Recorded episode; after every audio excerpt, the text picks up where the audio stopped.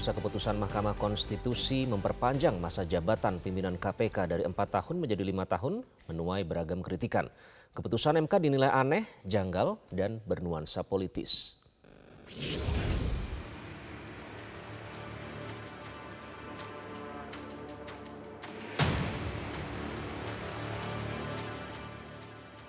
Mahkamah Konstitusi mengubah masa jabatan pimpinan KPK dari empat tahun menjadi lima tahun. Keputusan itu disampaikan dalam sidang putusan uji material Undang-Undang KPK yang diajukan Wakil Ketua KPK Nurul Gufron di Jakarta 25 Mei 2023. Alasannya, perbedaan masa jabatan pimpinan KPK dengan 12 lembaga independen lainnya dinilai diskriminatif dan mengancam independensi KPK. Sehingga MK menyamakan jabatan pimpinan KPK dengan lembaga independen lainnya, yaitu lima tahun. Akan tetapi, keputusan MK tidak bulat. Dari sembilan hakim konstitusi, empat di antaranya mengajukan pendapat berbeda atau dissenting opinion. Mereka adalah Wahiduddin Adams, Saldi Isra, Eni Nurbaningsih, dan Suharyoto. Dalam pertimbangannya, keempat hakim itu menilai pengaturan masa jabatan lembaga non-kementerian memang tidak seragam. Namun ketidakseragaman itu tidak bisa ditafsirkan begitu saja sebagai bentuk ketidakadilan dan diskriminatif. Karakteristik independensi kelembagaan KPK dinilai tetap dijamin tanpa ada kaitannya dengan masa jabatan pimpinan. Kritik terhadap MK disampaikan mantan komisioner KPK Abraham Samad. Ia menilai putusan MK sebagai hal yang aneh dan janggal. Dengan adanya putusan perpanjangan masa jabatan pimpinan KPK yang kita nilai ganjil, mulai dari proses memasukkan gugatan, kemudian begitu singkatnya dan begitu cepatnya gugatan ini diperiksa, diadili, kemudian diputuskan. Ini membuat uh, kita menduga-duga bahwa ada sesuatu ya uh, yang bisa menghilangkan independensi uh, eh, KPK. Tapi terlepas daripada itu sebenarnya kalau menurut hemat saya sejak uh, diberlakukannya ya atau sejak diubahnya undang-undang KPK ya maka sebenarnya sifat independensi KPK itu perlahan sudah mulai hilang tidak 100% lagi. Hal senada disampaikan Saud Situmorang.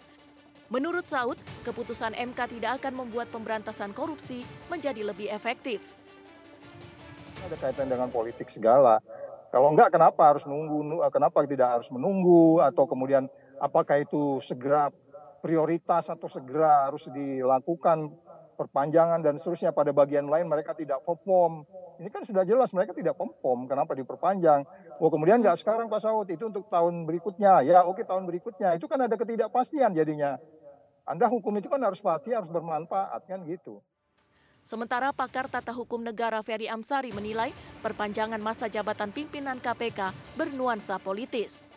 Keputusan ini dipaksakan untuk diterapkan kepada pimpinan saat ini, maka konsekuensinya akan sangat politis.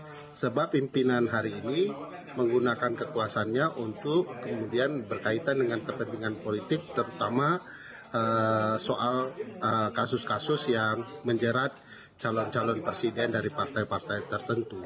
Jadi jangan-jangan perpanjangan ini nanti akan mengarah kepada upaya mempermasalahkan kasus-kasus calon presiden yang sedang berjalan. Tim Liputan Metro TV.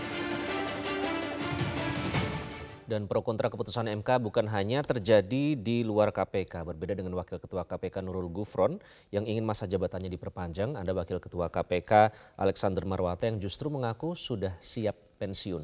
Kita akan langsung bergabung dengan jurnalis Metro TV, Sheha Al-Hadar langsung dari Gedung Merah Putih KPK Jakarta. Sheha, bagaimana respon pimpinan KPK lain terhadap keputusan MK memperpanjang masa jabatan pimpinan KPK yang lain? Selamat sore Iqbal dan juga pemirsa. Benar sekali bahwa saat ini memang pro kontra dari putusan MK dalam memperpanjang masa jabatan KPK yang sebelumnya 4 tahun menjadi lima tahun memang terjadi bahkan di jajaran pimpinan KPK yang mana Wakil Ketua KPK Nurul Gufron kemarin sempat mengungkap bahwa dirinya bersyukur karena gugatannya pada Oktober 2020 lalu, 2022 lalu ini akhirnya di dikabulkan oleh MK yang memutuskan perpanjangan masa jabatan dan juga umur minimal uh, untuk menjadi pimpinan KPK seperti itu. Namun berbeda dengan temannya Alexander Marwata yang merupakan wakil KPK juga mengaku bahwa dirinya sudah siap-siap pensiun dan sudah memiliki ancang-ancang untuk mengakhiri masa jabatannya di KPK. Nah, kemudian daripada itu tadi siang sekitar pukul 1 Firly Bahuri, pimpinan KPK sempat merespon melalui keterangan tertulis bahwa dirinya memang masih berfokus pada menyelesaikan tugas-tugasnya sebagai pimpinan KPK yang rencananya akan berakhir pada Desember 2023 ini yang artinya tinggal enam bulan lagi. Ia memastikan bahwa eh, yang ia fokuskan adalah memastikan bahwa bahwa tidak akan adanya cacat hukum dalam proses uh, pemberantasan korupsi seperti itu. Namun daripada itu dia juga tetap meminta dukungan kepada masyarakat apabila memang akhirnya uh, masa jabatannya diperpanjang hingga Desember 2024 mendatang. Nah, Iqbal dan juga pemirsa memang pro kontra dari putusan MK ini terjadi di berbagai kalangan, mulai dari uh, pimpinan KPK, kemudian uh, Komisi 3 DPR RI, kemudian juga dari beberapa ahli menyebut memang uh, masih banyak yang menyebut memang ada pro kontra yang uh, terjadi di putusan MK ini karena memang Arsul Sani ke anggota Komisi 3 DPR RI tadi menyebut bahwa dirinya masih akan terus membahas tentang kapankah putusan MK ini akan diterapkan apakah pada pimpinan KPK yang sekarang atau pimpinan KPK selanjutnya periode selanjutnya. Walaupun jubir MK sudah menyebut bahwa putusan ini akan diterapkan pada pimpinan KPK yang saat ini. Kemudian juga uh, para ahli uh, ada yang mengungkap bahwa sebenarnya putusan MK ini khawatirnya mengandung unsur politik seperti itu. Karena mengingat 2024 ini adalah tahun politik sehingga memang beberapa ahli menyebut khawatirnya perpanjangan masa jabatan KPK ini dijadikan sebagai political bargain atau alat tawar politik untuk menangkap kawan dan juga untuk menangkap lawan dan juga menyelamatkan lawan seperti itu karena uh, memang mengingat 2024 ini merupakan tahun pemilu yang signifikan seperti itu.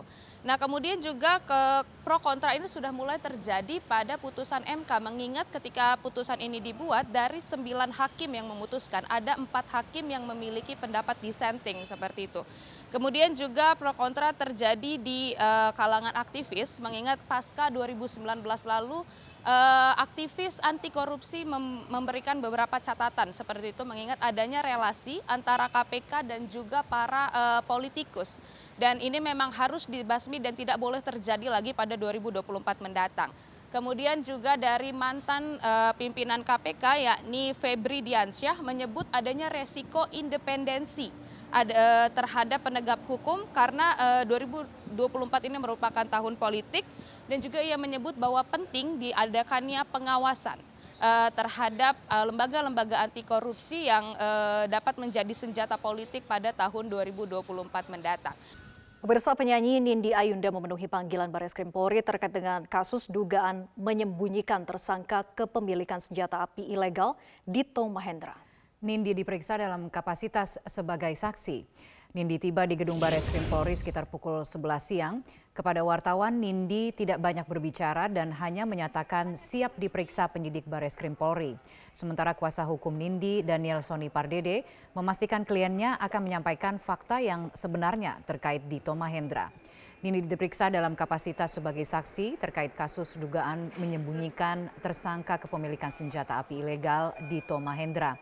Sebelumnya TPD pun Bares Krim Polri menggeledah dua rumah Dito di Jalan Taman Brawijaya dan Cilandak Barat, Jakarta Selatan pada Jumat 19 Mei 2023. Saat itu lima pembantu Dito dan Nindi diamankan ke Bares Krim Polri untuk diperiksa dan telah dipulangkan.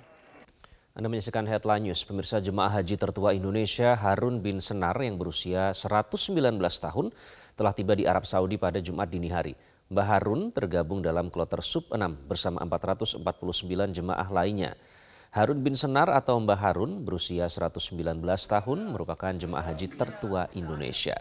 Meskipun menempuh perjalanan jauh dari tanah air ke tanah suci, namun Mbah Harun dalam kondisi sehat dan stabil.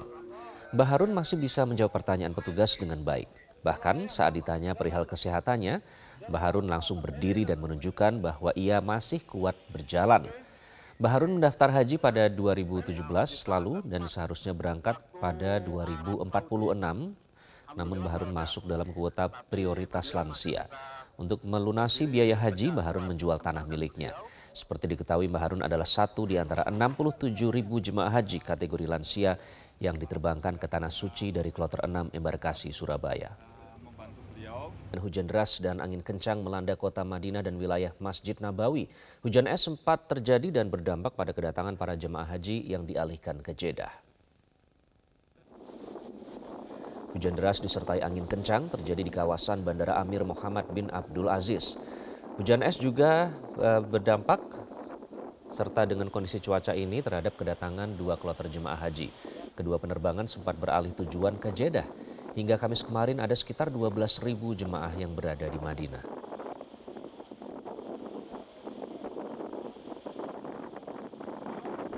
Hujan juga mengguyur wilayah Masjid Nabawi. Hujan disambut antusias oleh jemaah yang ada di Masjid Nabawi.